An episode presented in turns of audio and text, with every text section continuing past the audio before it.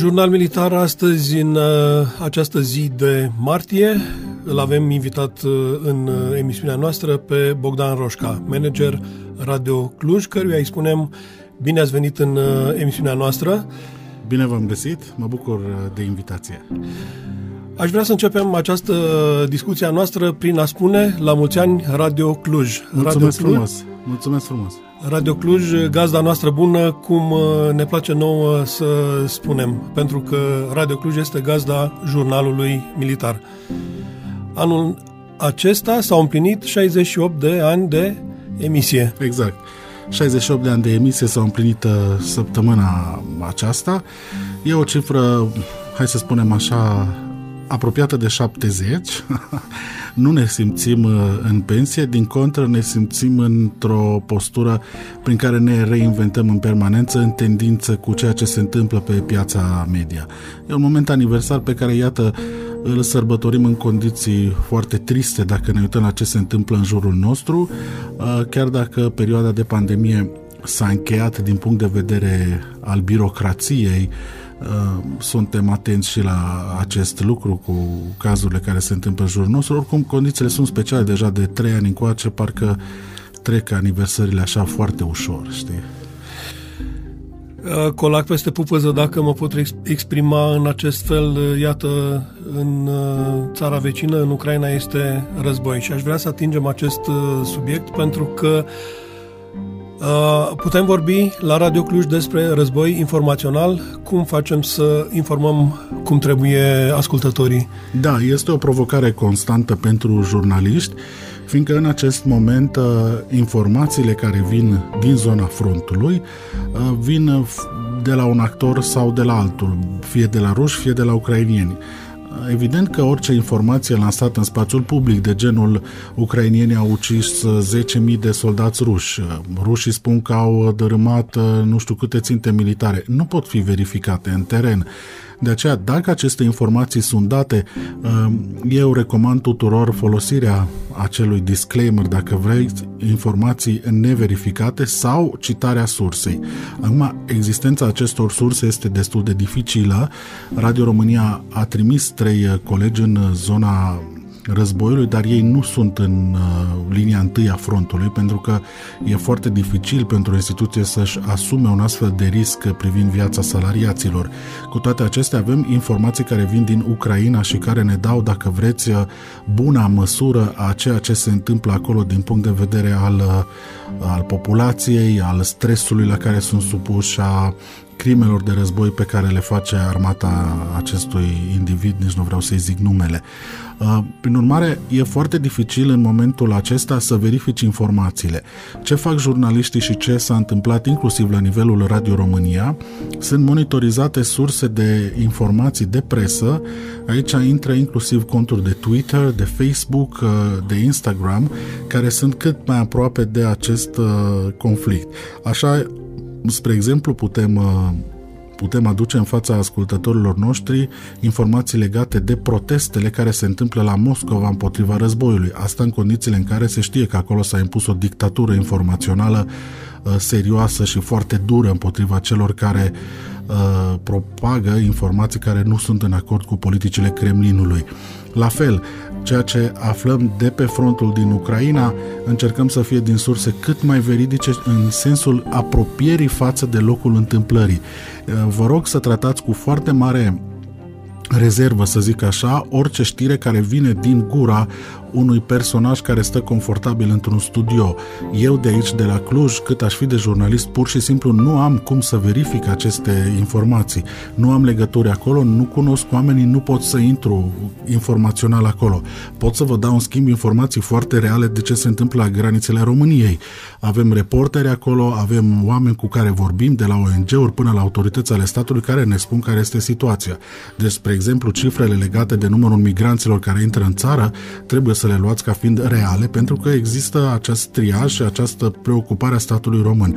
E foarte dificil în vremurile astea să, cum să zic, să te asigur că informația pe care o dai ascultătorului este, este reală și mai mult decât atât nu îl manipulează. Pentru că, așa cum bine știți și voi, acest gen de război hibrid nu înseamnă doar desfășurarea de arme în teritoriu și utilizarea tehnicii militare, ce înseamnă, dacă vreți, și aceste campanii de dezinformare care uh, au rolul de a crea panică în rândul populației și de a crea o stare de neliniște, ca pe fundul căreia se pot face mult mai ușor aceste manevre de destabilizare a statului sau chiar manevre militare. Exact. Uh, aceste campanii au vizat și vizează în continuare inclusiv Ministerul Apărării Naționale prin acele fake uh, news-uri și prin acele ordine false de incorporare care se propagă și, da, Exact, despre, de, despre asta e vorba. Uh, mai există, dacă vrei, făcând așa o, o observație la nivel de comunicare publică, există, dacă vrei, ceea ce eu numesc uh, psihologia maselor. Uh, în acest moment, dacă ar fi să ne uităm la harta geopolitică a României, suntem la graniță cu Ucraina, unde se desfășoară un război, de unde vin informații care sunt preluate pe nemestecate de populație care reacționează la fel. Pe, în cealaltă parte avem un alt stat, vorbesc de Ungaria, care ia niște măsuri economice de protecție și care sunt luate pe nemestecate de populația din țară. Este normal să se întâmple acest lucru, deci n-aș vrea să cădem în acel discurs al criticării excesive a populației. Haideți să vedem ce se întâmplă. Și am două exemple care sper că îi vor lămuri pe ascultătorii noștri. Uh, pe televiziune apar imagini cu ruși care uh, stau la coadă la bancomat să ridice bani pentru că vor să aibă cash în buzunar, uh, cu imagini cu ruși care își fac aprovizionări pentru că majoritatea companiilor europene mari, operatori economici în zona alimentară sau în retragerea, cumpără și fac stocuri, ce se întâmplă în România? Oamenii se aruncă la bănci, își ridică sumele economisite și le pun în uh, casă, uh, se apucă și fac stocuri în funcție de informații. Exact. Vezi chestiunea da. cu uleiul. Au aflat de la ce, vecini că... Ce se pierde? Ce se pierde este contextul. În cazul Rusiei vorbim de, o, de un popor care în acest moment este decuplat de la orice mecanism financiar internațional. Deci, practic, dacă ai un card rusesc în acest moment și ajungi cu el în Austria, nu mai poți face plată, nu mai poți extrage bani din bancomat, să zicem, în Ungaria și nici nu poți să faci conversie valutară pentru că rușii au impus un regim foarte drastic acestor conversii. Deci este normal ca la ei să fie acest gen de panică.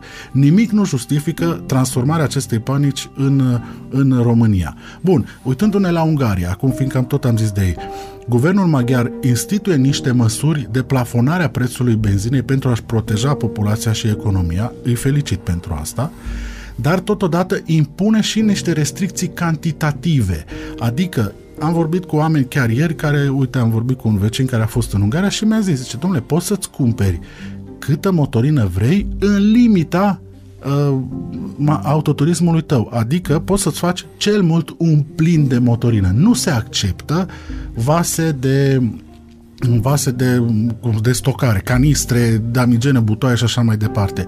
Deci ei au zis că pentru a, a, a evita specula, care evident că este, este foarte prezentă dacă acolo exact. este mai ieftin și la 50 de kilometri în România mai scumpă, clar că poate apărea un pic de speculă.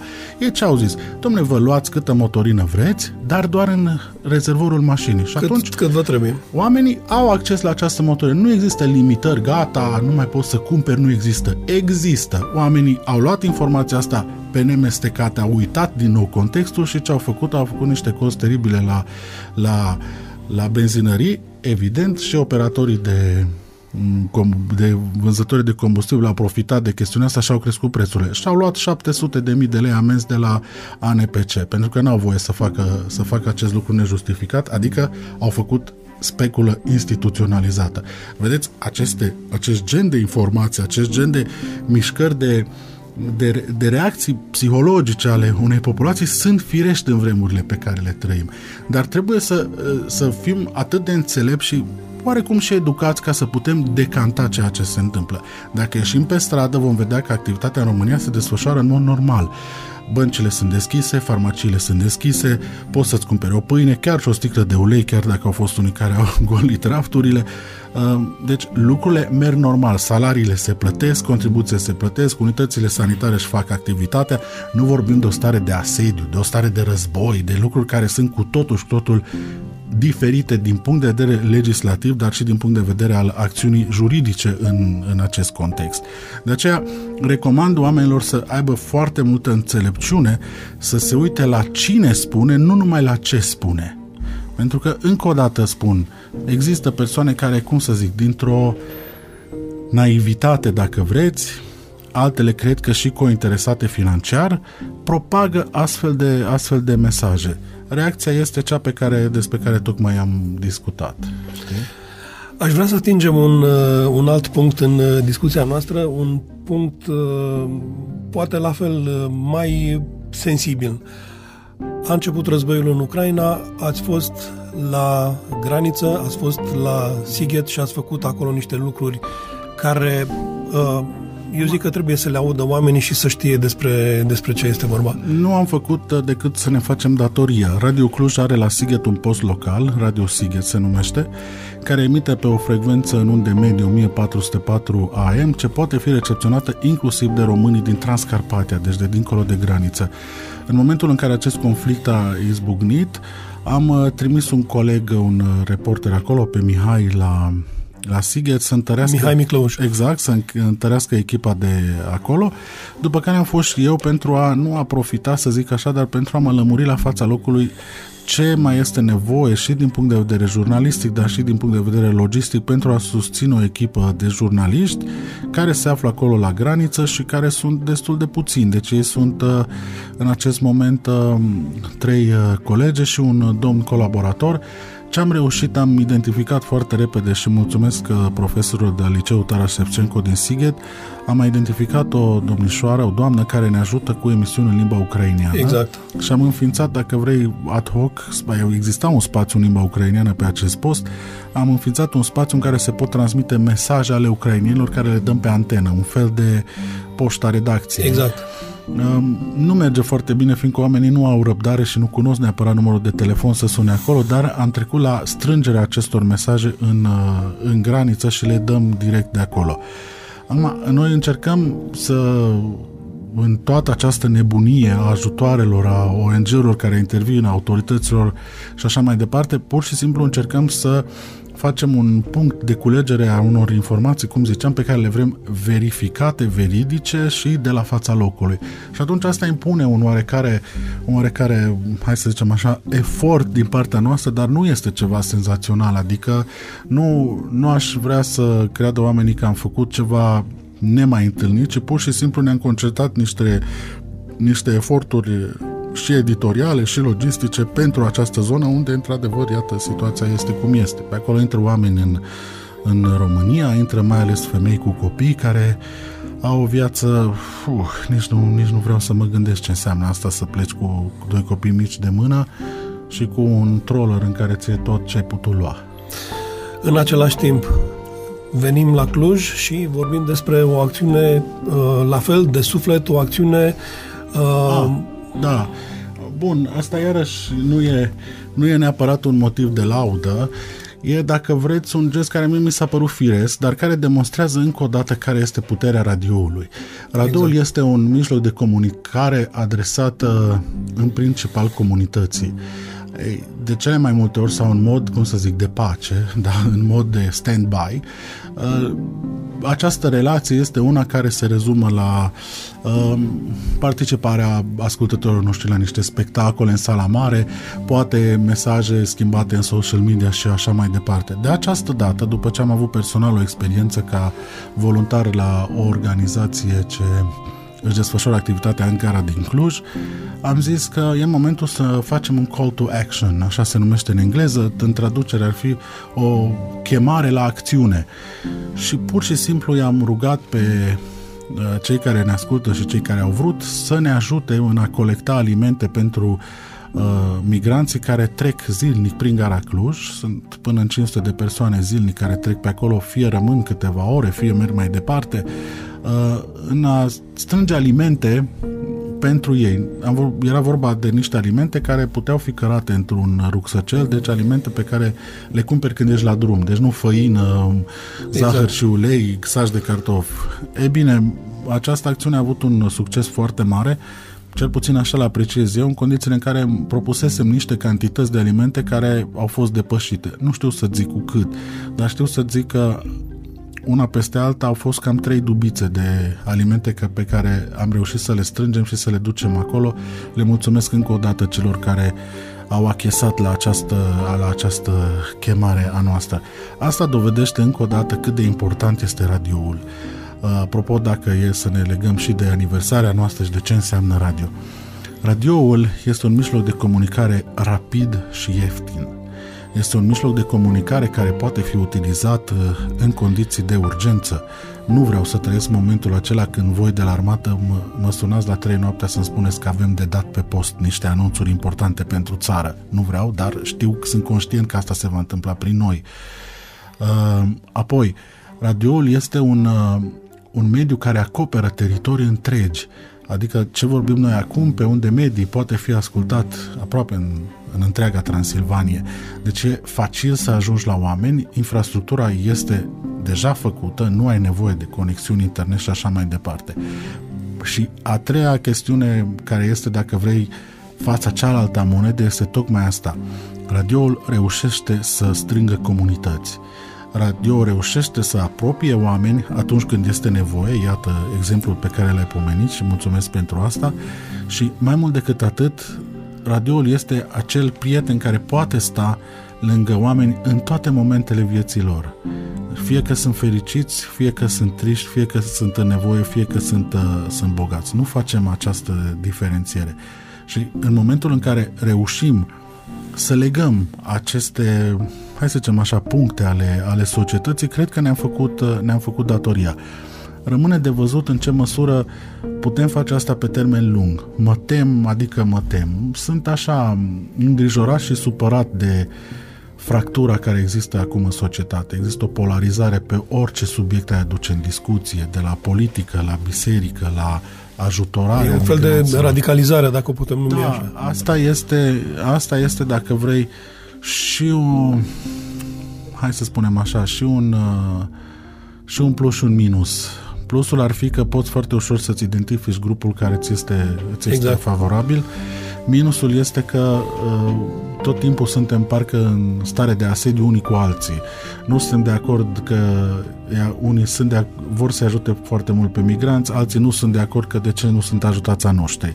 Uh, unii votează cu stânga, alții votează cu dreapta, alții uh, pun biserica pe primul loc, alții înjură biserica. Deci noi numai așa între acești doi poli știm să ne mișcăm. Și atunci eu cred că radioul poate interveni în această prăpastie dintre cele două grupuri, indiferent de domeniul în care discutăm, și poate, dacă vrei, găsi elementele de negociere, de, de calmare a lor, astfel încât să avem un, un cel comun. Până la urmă, acea, acel dicton celebru pe care voi în armată îl cunoașteți, uh, divide tempera, funcționează perfect. Funcționează, da. Acel dezbină și condu n-a fost inventat de strategii militari degeaba. A fost clar evident că în momentul în care un grup mare care nu merge în aceeași direcție îl sparge în grupuri mici care fug în toate direcții, este mult mai ușor să-i dobori. Gândiți-vă la asta, oameni buni, atunci când luați o atitudine sau vă gândiți la care trebuie să fie poziția voastră. În definitiv, Cred că valorile care ne unesc sunt undeva în adâncul nostru, în inima noastră. Sunt acele plusuri de umanitate pe care, iată, românii le fac acum față de niște străini care intră în țară. Sunt valorile alea care ne-au însoțit tot timpul și care ne-au dus și în momentul acela astral din 1918. Sunt lucrurile astea care n-au pierit între noi. Lăsați toate poveștile și toate lucrurile care ne dezbină și hai să ne uităm la ce ne, la ce ne unește. Cred că ăsta e un moment acum când vorbim noi în 2022 absolut esențial. Din păcate, timpul, uh, timpul nu ne permite să continuăm această frumoasă discuție. Uh, sperăm să o facem cu altă ocazie în jurnal militar. Uh, doamnelor și domnilor, l-am avut alături de noi în emisiune pe Bogdan Roșca, manager Radio Cluj, căruia îi mulțumim încă o dată pentru aceste vorbe. Mulțumesc și eu și, cum se spune, sus patria. Nu? Sus patria, da.